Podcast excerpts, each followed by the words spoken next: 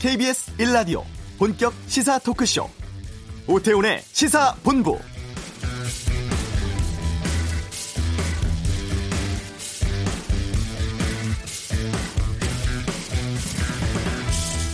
한반도의 전시 상황을 가정해서 열흘간 진행됐던 한미 연합훈련이 어제 끝이 났습니다.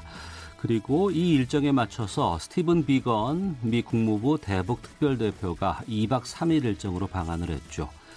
이번 훈련을 핑계로 북한은 실무협상 접촉도 하지 않았고 일단 미사일 발사 강행하면서 반발해 왔는데요.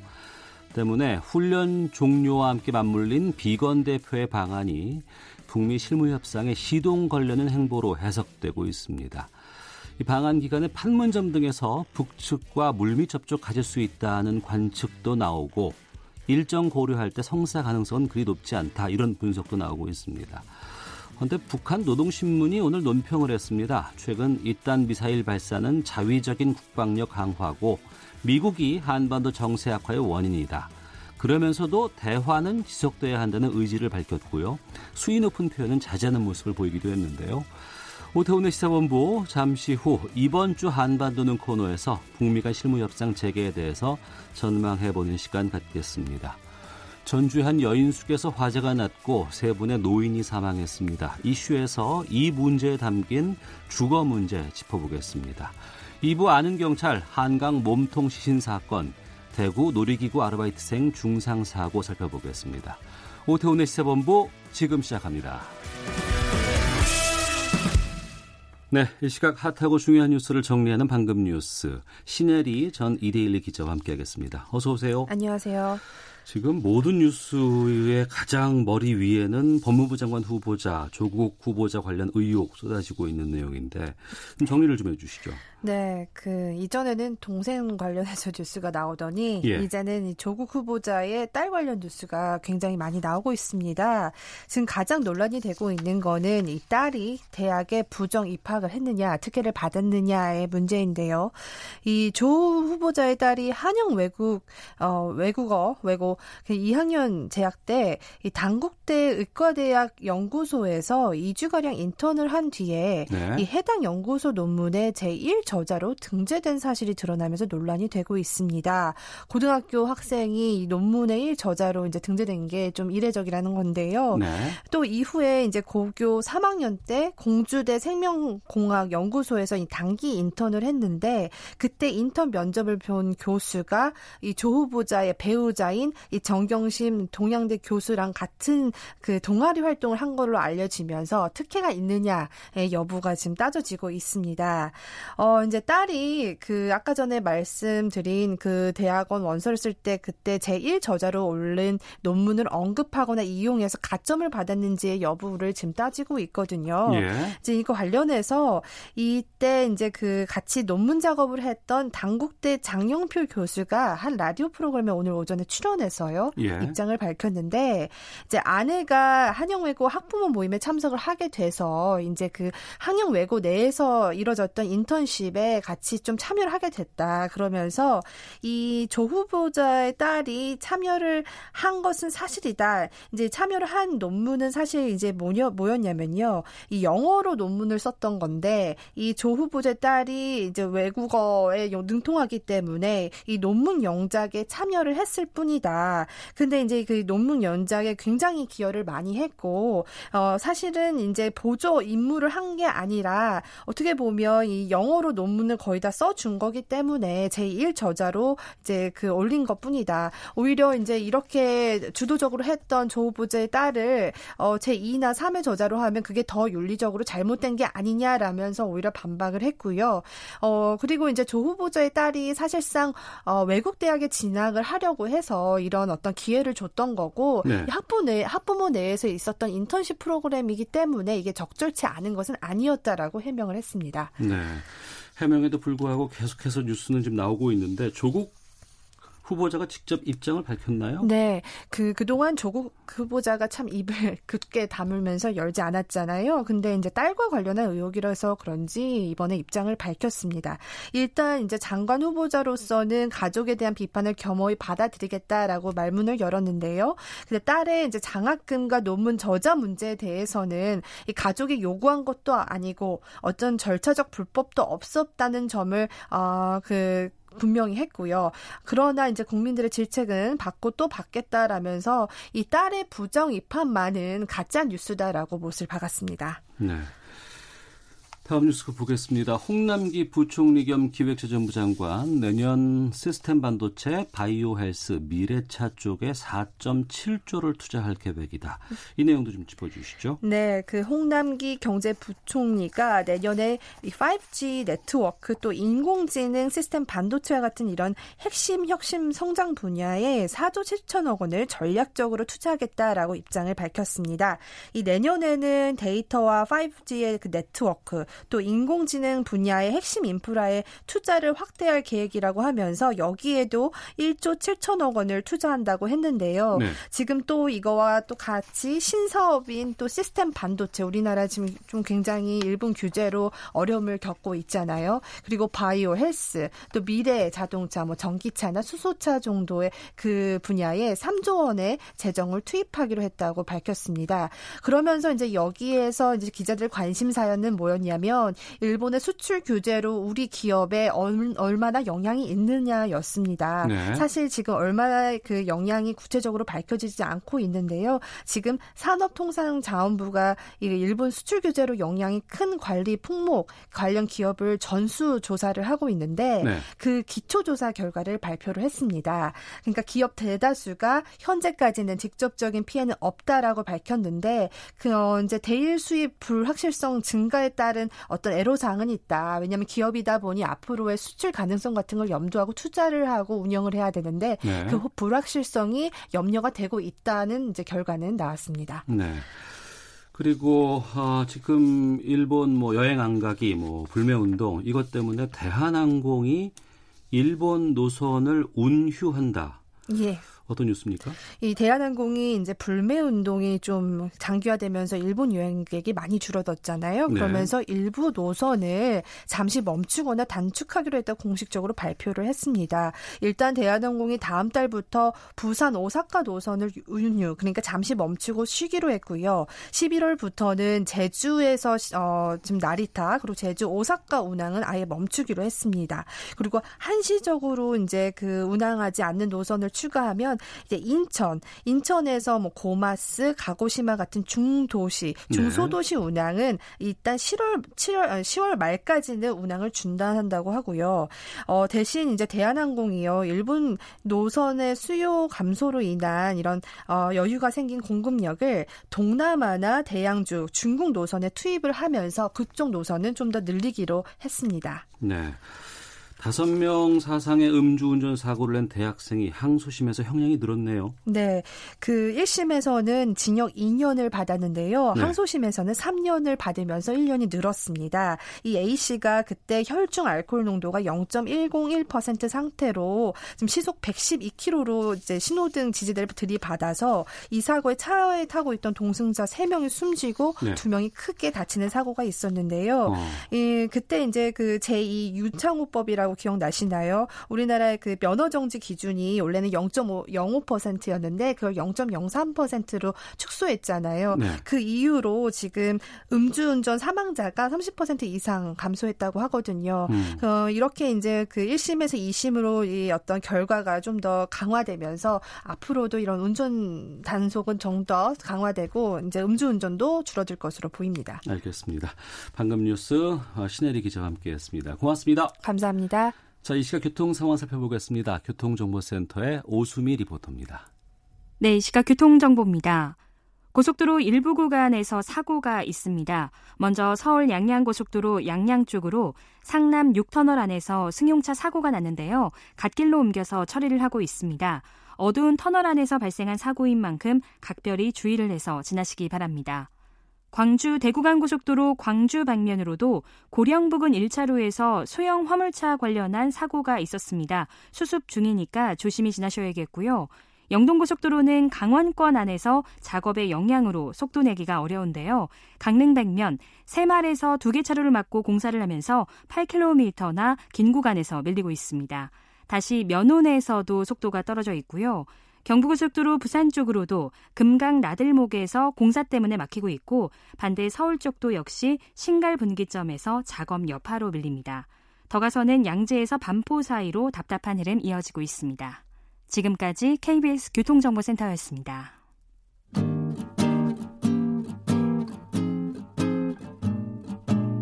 KBS 1라디오 오태훈의 시사본부 여러분의 참여로 더욱 풍성해집니다.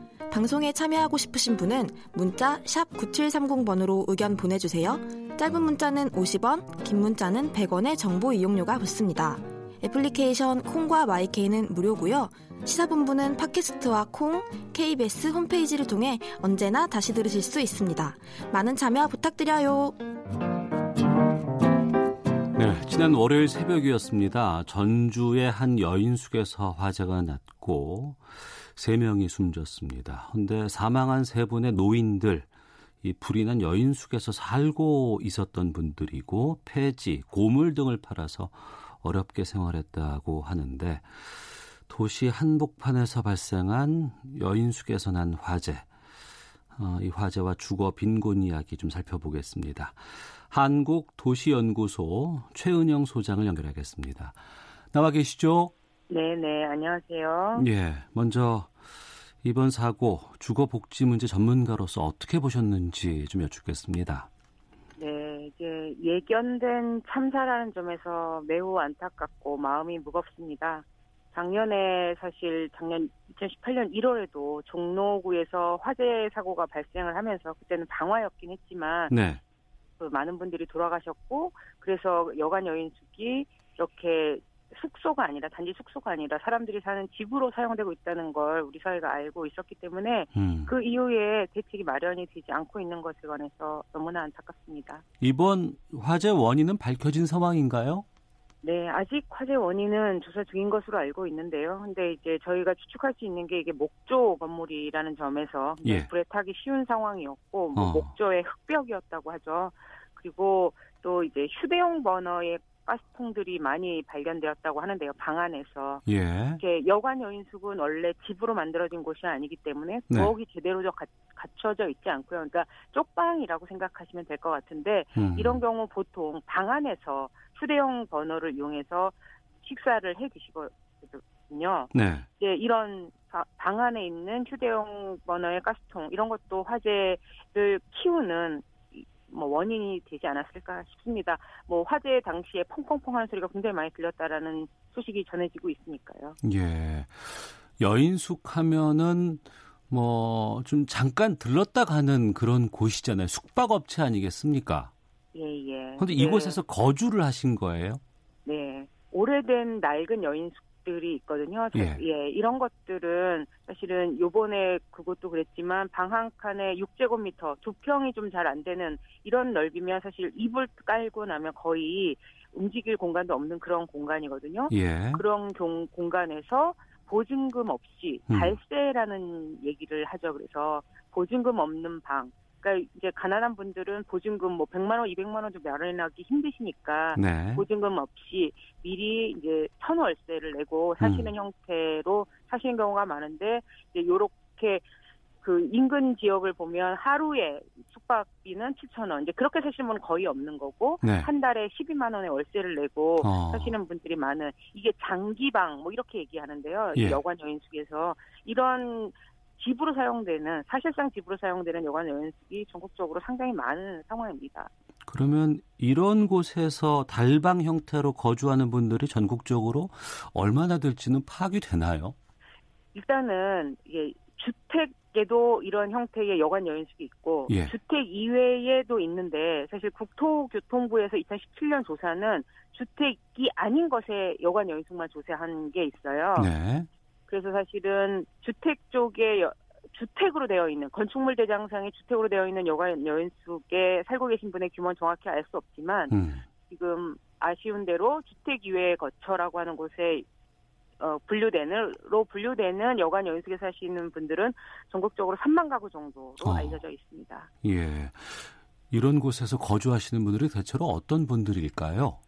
주로 평균 연령이 2017년에 국토부 조사 결과에 의하면 평균 연령이 55세니까 어. 노인분이시거나 이제 중장년 이후 이상의 분이시고 예. 소득이 상대적으로 굉장히 낮고 기초생활수급자분들이 많이 거주하는 것으로 나타나고 있습니다. 네. 1인 가구가 굉장히 많죠. 네. 아 최근에 그렇죠 아무래도 그러면 네. 이런 시설에서 불편하겠죠. 근데 불편함에도 불구하고 이런 곳에서 거주할 수밖에 없는 분들일 것 같은데 네네. 이런 곳에서 거주를 하면 어떤 문제가 우려가 됩니까? 일단 건강과 안전이 이제 문제가 되죠. 이분들도 생명을 잃으셨지만 화재 사고를 그러니까 어떤 그러니까 작년에 이제 북일 고시원에서도 그 추운 겨울도 아니었고 이제 초겨울이었거든요. 예, 예. 그때도 이제 난방을 하시기 위해서 했고 이게 또 그런데 굉장히 여러 명이 같이 생활을 하는 거잖아요. 어. 그러니까 한 명의 실수를 하면 다른 분들 이제 실화일 가능성이 높은데 이번 화재도 네. 실수로 불이 날 경우에 이제 여러 분이 피해를 입게 되는 그런 음. 상황이 되죠. 화재 위험이 상당히 크다고 봅니다. 예. 이런 곳은 글쎄요, 그 뭐 소방 시설물 뭐 정기 점검 대상 이런 것에도 해당되지 않는다면서요? 일단 주택으로 건축물 지정상의 주택으로 분류되어 있었고 그다음에 다중이용 업소로 분류되지를 않으니까요. 일단 예. 다중이용 업소가 좀 화재 시설의 점검을 많이 받는데 음. 얘는 주택으로 분류되어 있어서 예전에 그 여관 여인수 이게 1972년에 지어진 거라고 하는데 네. 예, 과거에는 주택이면서도 이런 여관 연습 등록이 되었다고 하더라고요. 어. 그래서 지금 이런 화재의 사각지대 점검의 사각지대에 놓이는 상황이 발생. 한 것으로 알려져 있습니다. 네. 이런 여인숙에서 거주하시는 분들 말고도 이런 형태 말고도 또 다른 주거 빈곤 상태에 계신 분들도 있지 않을까요? 네, 그렇죠. 이게 이제 다양한 형태가 있는데 대표적으로 작년에 이제 사 화재로 사고가 난 북일 고시원처럼 이제 고시원의 고시원. 형태가 있겠고, 네. 예. 비닐하우스가 있겠고요. 어. 그다음에 지하 옥탑 굉장히 좀 열악하고 그다음에 저희가 지금 가장 문제가 되는 게 사실 쪽방이라는 건데요. 네. 쪽방이라는 게 정책 대상으로는 들어와 있는데 쪽방에 대한 명확한 정의가 없어요. 음. 보건복지부에서 쪽방초는 정의하는데 네. 쪽방이을 쪽방 자체를 정의하지 않다 보니까 음. 이렇게 지금 쪽방촌을 이루는 전국의 10개 지역에 대해서는 최소한의 관리가 됐지만 네. 그게 되는 건 한 6천 명, 7천 명, 6천 명에서 7천 명 사이거든요. 음. 그 이외에 이렇게 사고가 난 요관 여인숙처럼 산재돼 있는 쪽방에 대해서는 전혀 관리가 지금 안 되어 있는 상황입니다. 네. 월요일 발생을 했습니다. 전주 여인숙 화재와 관련해서 또 주거 빈곤 문제에 대해서 최은영 한국도시연구소장과 말씀 나누고 있는데요. 어, 최근에 뭐 초고령 사회로 우리가 진입을 하고 노인 빈곤에 대한 얘기들, 목소리들 많이 좀 높이고 있습니다. 이 때문에 뭐 공공 임대주택 공급도 늘린다고 하고 뭐 주거 급여를 어, 지급하는 경우도 있는 것 같은데 이런 혜택들이 이번에 돌아가신 분들에게는 전용이 안 됐었나 궁금하기도 하고요. 네, 네, 공공임대주택도 지금 가장 가난한 분들을 위한 공공임대주택은 좀 저렴해야 하거든요. 네. 그러니까 영구임대주택이나 아무리 비싸도 국민임대주택 수준이어야 하는데 최근에는 행복주택을 중심으로 공급하고 있는데 네. 행복주택은 상대적으로 상당히 임대료가 높은 공공임대주택이거든요. 음. 그러다 보니까 지금 공공임대주택에 들어가셔야 할 최저소득계층이 공공임대주택 정책에서 좀 배제되고 있는 그런 상황이고요. 네. 그리고 이 주거급여가 참 문제인데 작년에 국일고시원에서 사고가 나서 일곱 분이 돌아가셨을 때 그 중에서 네 분이 수급자셨거든요. 네. 주거급여 수급자셨고 이번에도 세 분 중에 한 명은 수급자로 나타나고 있는데요. 어. 수급자라는 건 그러니까 국가가 스스로의 주거 문제를 해결하지 못하고 국가가 해결해야 되는 분으로 인정한 분이라고 봐야 되는데 네. 이런 분들이 국가의 수급을 받아도 살 수 있는 곳이 쪽방, 고시원밖에 음. 안 된다는 건 상당히 문제가 됩니다. 이게 다른 나라의 이런 수, 주거급여 제도에서는 볼 수 없는 거거든요. 네. 그러니까 우리나라는 주거급여를 충분하지 않게 주는 거죠. 음. 지금 전주 같은 경우에 14만 7천 원이 최대 주거급여로 받을 수 있는 돈이더라고요. 예. 이돈 가지고는 정상적인 거처를 구하기 힘들고 어. 이런 고시원이나 쪽방에 내몰릴 수밖에 없는 거죠. 수급을 받는 분들이 예. 공공임대주택이 아니라면 어. 그런 상황에서 지금 주거급여의 보장 수준이 빠르게 개선되어야 하는데 네. 매우 우려스러운 상황입니다. 이게 좀 이게 재정적인 지원이 많아져야 되는데 어. 좀 제자리 걸음 상태 아닌가라는 측면에서 작년에 북일고시원에서 사고가 나면서 어떻게 주거급여를 주는데 고시원에 살게 하고 거기서 돌아가시게 하느냐라는 문제 제기를 많이 했지만 예. 사회가 많이 움직이고 있지 않은 것 같아서 참 걱정입니다. 네. 어, 이번에 돌아가신 분들이 뭐 폐지라든가 고물 등 팔아서 어렵게 생활하셨다고 하는데 지금 청취자께서 일자리와 혜택이 대도시에 몰려 있으니 다들 어, 월세 비싼 도시에서라도 힘들게 사는 게 아닌가 싶네요라는 의견 주셨거든요. 공감되시나요? 네, 예. 이제 집이라는 게 사실 생활권이라는 게 있어서 그렇게 쉽게 움직이지 못하는 측면이 있어요. 예. 그래서 사실 이런 도심 지역, 도시 지역에 사는 분들에 대해서 시골로 가면 충분하다 이러는 말은 좀 말이 안 맞는 거라고 생각이 듭니다. 하여튼 생활권이라는 거 이분들이 뭐 폐지를 주어서 생활하셔도 그 아는 곳들이 생긴 거잖아요. 이웃들이 계시고 예. 그런 면에서 도시를 떠나서 사시기 힘든다라는 점. 그래서 우리가 그 장소 안에서의 문제를 해결해야 하게 할 방법을 좀 찾는 게 필요하다 이런 생각이 음. 듭니다. 서울의 쪽방도 마찬가지고 대구, 대전 뭐 이런 것들도 다 마찬가지 상황입니다. 네. 우리가 글쎄요, 이 뭐 독거노인 분들이라거나 기초생활수급자이신 분들에 대해서는 어, 뭐 복지관계 공무원들이라든가 이런 분들이 좀 정기적으로 방문해서 상태도 점검하고 뭐 이러는 제도가 있다고 들었었는데. 네, 그런데 사실 사회복지직 그 일, 공무원 인력이 예. 부족한 게 사실이거든요. 어. 그래서 그분들이 음, 아까 이제 주거급여 예산 문제도 말씀드렸지만 이런 네. 복지 영역의 인력 부족 문제도 상당히 심각한 상황이라서 음. 사실은 이분들은 굉장히 많은 손길이 필요한 분들이잖아요. 네. 여러 가지 측면에서 음. 그런 면에서 이런 복지 쪽에 이렇게 사실 공무원들 뭐 했냐라고 비난만 할 것이 아니라 네. 일을 충분히 할 수 있도록 인력 확충도 필요하다고 생각이 듭니다. 네. 자, 앞서 말씀해 주셨던 그 지난해 고시원 사고 또 이번 전주 여인숙 사고 발생을 했어요. 그러면 지금 시점에서 우리가 어떤 일들을 좀 해야 한다고 보세요? 일단 좀 종합적인 대책이 나와야 할 것이라고 생각됩니다. 그러니까 고시원 사고가 나면 고시원의 대응책을 찾고, 음. 그다음에 여관 여인 속이면 여관 여인 속에 찾고, 그다음에 뭐 기생충이라는 영화에 의해서 지하가 문제가 되면 지하를 해결 방안을 이렇게 부분적으로 찾고 이런 방식으로는 해결이 안 되고요. 예. 이런 것들을 유엔에서는 비적정 주거라고 하거든요. 어. 적절하지 않은 주거라는 게 우리나라가 규모가 얼마나 되는지 어떤 얼마만큼의 예산을 들여서 언제까지 이 문제를 해결할 수 있는지 음. 이런 그 장기적이고 구체적인 실행 계획, 이 주거 빈곤 문제를 해결할 수 있는 그런 것들이 범부처에서 나와야 될 것이라고 생각됩니다. 제가 아까 계속 예산 문제 얘기 들었는데 네. 드렸는데요. 이건 뭐 국토교통부나 보건복지부 한 부처에서 해결할 수 있는 문제가 아니고 음. 기획재정부도 얘기가 돼야 될 거고 공무원 인력은 행정안전부도 얘기가 될 거고 범부처 측면에서 이런 비적정 주거 문제가 사실 지금 상당히 심각한 상황이거든요. 네. 그런 면에서 비적정 주거에 관한 유엔 주거권 특보는 주거 전략을 마련해라. 음. 제가 아까 말씀드린 인력과 예산과 언제까지라는 그런 계획을 마련할 것을 권고하고 계십니다. 네. 우리는, 네. 지금 상황에서 이런 곳에 거주하고 계신 뭐 어르신들이라든가 계실 거 아니에요? 네네. 이분들이 좀 많이 불안해하실 것 같기도 하고 이분들 지금 생활함에 있어서 어 내가 좀 이런 점들은 불편하고 좀 위험하다라고 할 땐 어디 가서 좀 얘기를 하시는 게 좋을까요? 일단은 읍면동 센터가 지금 가장 그 중요한 데이고요. 예. 읍면동에 가셔야 하고 그리고 지역마다 주거복지센터가 있는 곳들이 있어요. 주거복지센터. 네 네. 서울과 뭐 경기도, 어. 대구, 일부 지역들 전주도 있고요. 근데 주거복지센터가 있기 때문에 음. 그 주거복지센터나 읍면동 주민센터를 찾아보시면 네. 도움을 받으실 수 있을 가능성이 있죠.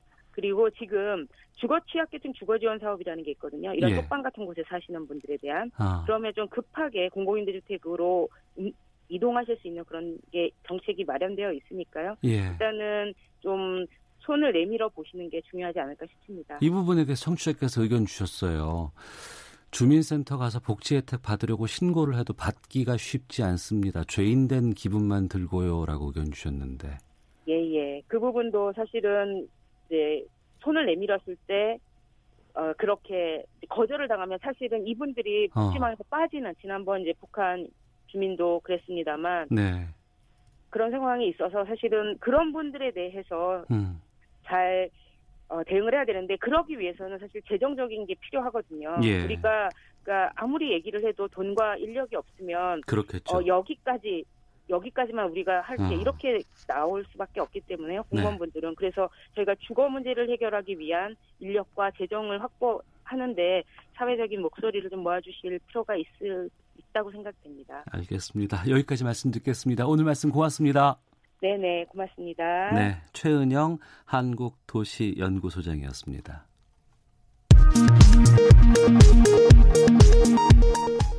헤드라인 뉴스입니다. 더불어민주당과 자유한국당은 오늘 각각 의원총회를 열고 조국 법무부 장관 후보자를 비롯한 문재인 정부 2기 내각 장관 후보자의 인사청문회 전략을 논의합니다. 자유한국당은 조국 법무부 장관 후보자와 관련된 여러 의혹과 관련해 조국 사태는 결국 문재인 대통령의 책임이라며 문 대통령을 향해 조 후보자의 지명 철회와 사죄를 요구했습니다. 정의당이 각종 의혹이 제기되고 있는 조국 법무부 장관 후보자에게 소명 요청서를 보내기로 했습니다. 정부와 산업계가 육성에 나선 소재 부품의 올해 1월에서 5월 수출액이 지난해 같은 기간 대비 10% 이상 줄어든 것으로 나타났습니다. 정부가 내년에 데이터, 네트워크, 인공지능 등 혁신 인프라와 3대 신산업인 시스템 반도체와 바이오 헬스, 미래차 등에 4조 7천억 원을 전략적으로 투자할 계획입니다. 지금까지 라디오 정보센터 조진주였습니다.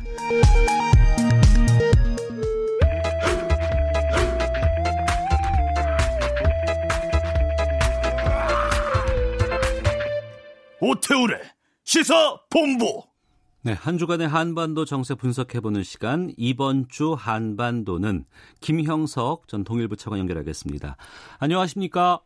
네, 안녕하십니까? 예, 엄청 비난하던 한미연합 연습 어제 끝났습니다. 네. 그리고 스티븐 비건 대북 특별 대표가 어제 우리나라 와 있고요. 그렇죠. 네. 어, 조금 전에 아마 북핵 수석 대표 협의가 있었고 이 자리에서 네. 비건 대표가 북한의 협상 파트너에게 연락이 오면 실무 협상 재개할 준비되어 있다 이런 발언을 한것 네. 같은데. 네, 네. 이제 실무 협상 다시 열릴 조건은 마련돼 있는 상황이네요. 어, 일단은 마련돼 있다라고 볼 수 있죠. 그리고 예. 어, 이번에 비건 대표도 이야기를 했지만 그 전에 이제 미국의 폼페이오 장관을 포함해서 그런 수뇌부에서는 계속적으로 이제 북한과 이제 협상을 할 준비가 되어 있다. 음. 이제 다만 이제 북한이 이제 응해오고 있지 않다 이런 스탠스였기 때문에 네. 뭐 충분하게 이제 북한이 어 결심만 한다면 음. 정말 한다면 충분히 이제 북미 간의 협상이 이루어질 그런 조건은 지금 되어 있다라고 판단됩니다. 북한에서 결심은 있을까요? 어떻게 보세요? 어, 일단은 하게 되죠. 지금까지는 지난번 친서 때 이제 한미 합동 군사 훈련 종료된 이후에 뭐 해볼 수도 있다 그런 의향을 표명했다는 거니까. 네. 이제 그런 차원에서 본다면 일단 20일 끝났고 음. 그리고 음. 이제 앞으로 북한이 희망하는 것은 이제 앞으로 추가적인 훈련을 하지 않겠다. 그다음에 이제 그 새로운 무기를 이제 도입하지 않겠다 이런 게 나오면 뭐 확실하게 어, 나올 수는 있겠지만, 네. 뭐, 그렇게 하기는 지금 현재 상황은 여러 가지 어렵지 않습니까? 그렇다면, 음, 예. 지금 이제 한미 합동 훈련이 종료된 계기를 이제 활용을 해서, 어. 이제 적절하게 뭐 나올 수도 있는데, 이제 그러려면 이제 북한 내부에서 어, 일종의 좀 분위기 마련이 필요하겠죠. 그러니까 음. 뭐좀 굴쪽에서 간다는 게 아니라, 네. 어, 일종의 지금 미국이나 이제 북한 표현에 의하면, 의하면 이제 남조선이 무언가 좀 태도 변화가 있다. 네네. 나는 이제 뭔가를 하나 이제 저 북한으로서는 찾아내려고 할 겁니다. 그런 다음에 어. 이제 다행히 나올 나올 이제 그럴 그 이제 수순으로 이제 움직일 가능성도 있다라고 판단은 됩니다. 네. 비건 대표 방한 기간이 2박 3일이에요. 네, 네. 이번 방한 기간에 판문점 가서 북측 인사를 만날 가능성은 어떻게 보세요? 충분히 가능하다라고 봅니다. 그러니까 어. 이제 실무적인 접촉은 지난번에 이제 친서 교환이 주로 이제 인편을 통해서 한 거기 때문에 네. 실무적으로 만났다라는 거란 말이죠. 그래서 어. 이제 실무적으로는 만났지만 구체적인 합의를 하기에는 좀 더 급이 높아야 되니까 네. 이제 거기에 대해서 이번에는 이제 한미 합동 군사훈련 기간 중에 북한이 나올 수가 없다라고 했기 때문에 안 됐는데 음. 끝났기 때문에 이번에는 경우에 따라서 가능하기도 하겠다. 그리고 또 실무적으로는 김정은 위원장의 친서에 대한 이제 답신을 이제 트럼프 대통령이 준비했을 가능성이 있단 말이죠. 그러면 아. 그걸 이제 기술적으로도 그걸 전달한다 그런 의미에서 만나볼 수도 있는 거죠. 예, 네. 시기상으로는 네. 좀 쉽지 않다는 가능성도 있는데 그래도 김영석 네. 차관께서는 좀 가능성에 무게를 두시네요. 예, 왜냐하면 북한이 지금 계속적으로 이제 그 논리가 뭐냐면 자기네들이 이렇게 강경한 입장을 보이는 것은 트럼프 대통령이 합의를 했는데 네. 공언을 한 한미합동 군사훈련이라든지 이런 걸 하기 때문에 그렇다. 음. 그래서 이런 부분에 변화가 있으면 자기들은 언제든지 한번더 비핵화라든지 평화체제 구축을 위한 그런 노력을 할 준비가 되어 있다라는 거니까 네. 그런 차원에서 본다면 일단 이제 비건 대표를 만나서 이제 미국의 입장을 들어보고 거기에서 이제 아까 말씀드린 대로 내부적으로 활용할 수 있는 그런 언사라든지 소재가 있으면 이제 그걸 통해서 이제 어, 분위기를 만들어 갈 수도 있죠. 북한 스스로가. 네. 어, 네. 비건의 행보를 우리가 좀 잘 지켜보면 잘 그... 그렇죠. 근데 아마도 공개적으로 하기는 이제 어려울 수도 있습니다. 예. 하여튼 그런 부분 가능성은 이 염두에 두고 우리 어. 정부도 그런 부분에 대해서 좀 미국이 좀, 좀 적극적으로 왜냐하면 예.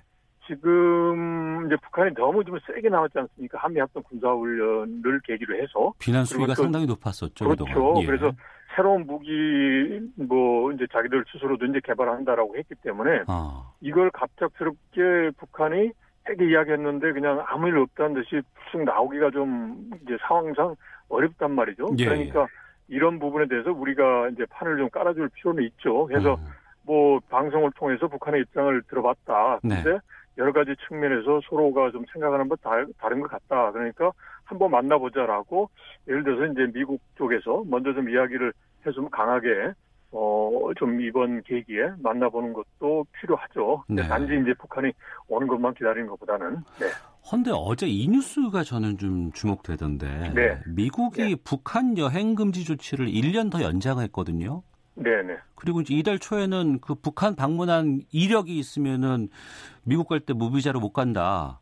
뭐 예. 이런 얘기도 나왔고 이건 왜 이렇게 했다고 보세요? 이게 이제 미국은 어떻게 보면 그 좀 전형적으로 소위 그 병행하거든요. 그러니까 음. 2000 이제 2005, 2000에 그 6년에 그 9.19 공동 성명 2005년이죠. 9.19 공동 성명 있을 때도 네. 이제 그 합의가 있음에도 불구하고 BDA라고 하는 소위 그 저기 그 이제 그 자금 세탁 방지하는 음. 거 음. 그런 조치를 취해서 이게 그 비핵화 합의에 부정적 영향을 줬거든요. 이게 보면 기본적으로 이제 여러 가지 사안을 multi-track으로 하는 게 이제 미국 정부의 기본의 이제 패턴이었습니다. 그런데 어. 이제 다만 트럼프 정부 들어서 초기에 이제 그 거기에 좀 변화가 있었죠. 그래서 네. 이제 테러 지원국으로 뭐 뭐 지정이 됐지만 뭐 예를 들어서 이제 그 관련된 후속 조치를 안 했다라든지 음. 이런 게 일부는 있었는데 이제 기본적으로 미국은 이제 multi-track으로 할 거는 한다라는 거니까 네. 이제 그런 차원에서 본다면 이거를 뭐 이 시점에 왜 이걸 했느냐라는 것보다는 음. 그런 미국의 기본 입장에 따라서 멀티트랙으로 할 거는 한다 이제라는 게 이제 기본일 것 같고요. 네. 그 다음에 또 하나는 약간 이제 협상적 차원에서 본다면 여러 가지 협상을 할 때 여러 가지를 이제 겹겹이 음. 그러니까 즉 상대방에게 줄 게 부족할 때는 네. 이제 이제 소위 바꿀 걸 카드를 많이 만들어야 된단 말이죠. 그러면 그러니까 협상 전에 카드를 여러 가지 쌓아놓는 거군요. 그렇죠. 예, 그런 협상적 측면에서 보면 그런 의미도 있다. 왜냐하면 그걸 해, 서 하나하나 하면서 이제 그 상대 측의 그런 그 양보를 끌어내는 게 필요하거든요. 예. 그런데 예를 들어서 이제 지금 북한의 입장이 이제 좀 어떻게 보면 명확한데 음. 이제 비핵화 조치에 국제사회가 보기에 비핵화 조치에 이제 그 그러한 평가에 뭐 보다 더 과한 그런 제재 완화를 이제 해, 해 달라라는 게 이제 북한의 입장이다라는 게 국제사회의 그 평가다라고 그러면 미국도 이제 같은 입장인데 알겠습니다. 그렇다면 지금 상황에서 주기 어렵다 그러면 그런 카드를 많이 쌓아둔 의미도 있을 수 있죠. 네. 네. 이번 주 한반도는 김영석 전 통일부 차관과 함께 말씀 나누고 있습니다. 비건 대표가 한국을 찾았을 때 강경화 네. 외교부 장관은 중국을 갔습니다. 네. 한중일 외교장관 회의 참석하기 위해서고 또 한일 간의 네. 외교장관 회담도 예정돼 있습니다. 네 네. 그리고 이번 주 토요일 24일이 지소미아 협정을 연장할지 말지를 결정하는 시한이거든요. 네네. 이 지소미아에 대해서는 북한은 그동안 좀 부정적인 입장 많이 취해 왔었는데 그렇죠. 예. 지금 상황에서 지소미아는 어떻게 될 걸로 보이세요? 일단 정부에서 여러 가지 상황을 검토해 보면서 그 입장을 정한다라고 하고 있지 않습니까? 그래서 예. 그걸 봐야 되는데 이제 지소미아에 대해서 북한의 입장에서 본다 본다면 네. 지소미아는 곧바로 이제 한미일 간의 이제 굳건한 동맹이란 말이죠. 네. 그리고 또 이제 북한의 활동의 일거수일투족을 이제 보면서 거기에 따라서 대응하는 한미일 간의 이제 굳건한 체제의 그 상징이기 때문에 네. 그런 차원에서 이제 북한은 이제 부담스러운 거죠. 그래서 음. 만약에 지소미아와 관련해서 이제 변화가 있다. 네. 그러면 이제 북한의 입장에서 보면 이제 그 변화를 이제 본인들에게는 좀 긍정적으로 어. 그런 해석할 여지는 있다라고 생각합니다. 그런데 이제 다만 이제 중요한 거는 이제 지소미아 자체로 인해서 이제 예를 들어서 이제 그 북한이 갖고자 갖고 있는 그 안보적 우려 그게 완전히 해소되는 거 아니거든요. 예. 왜냐하면 이제 지금 합동 군사 훈련도 있고 그다음에 또 이제 북한이 주장하는 소위 그 이제 전략 그 저 소위 그 새로운 무기를 이제 도입을 하고 있기 때문에 네. 이제 그런 부분에 있어서 여전히 북한은 이제 안보적인 그 위협을 가지고 있을 거란 말이죠. 그래서 이제 비록 이제 지소미아에 있어서 변화가 있다고 하더라도 네. 이제 북한의 이제 근본적인 그런 지금 현재 보이고 있는 그런 태도 입장에서 뭔가 변화를 가져오기에는 어 조금 제한적이다라고 볼 수 있겠습니다. 네. 한중일 외교장관 회담이면은 여기서도 북한의 비핵화를 좀 논의할까요? 논의를 할 가능성은 높은데 아마도 이제 주된 이슈는 아닐 것 같고요. 음. 근데 이제 다만 북한의 비핵화 관련돼서는 이제 한중일이 이제 공통된 관심사잖아요. 예, 예. 그러니까 어떻게 보면 목표는 같습니다. 다만 음. 이제, 이제 어떻게 해결할 거냐 하는 이제 구체적인 강론에 있어서 차이는 있더라도 이제 목표는 같고 공통의 관심사니까 그런 차원에서 뭐그 한반도 비핵화가 돼야 되겠다. 그리고 또 이거는 뭐 대화와 협상을 통해서 군사적 긴장이 않은 상태에서 해야 되겠다. 이런 정도의 합의는 가능할 것이라고 생각합니다. 알겠습니다. 김영석 전 통일부 차관과 함께했습니다. 고맙습니다. 네, 고맙습니다. 예. 뉴스 들으시고 잠시 후 2부에서 뵙겠습니다.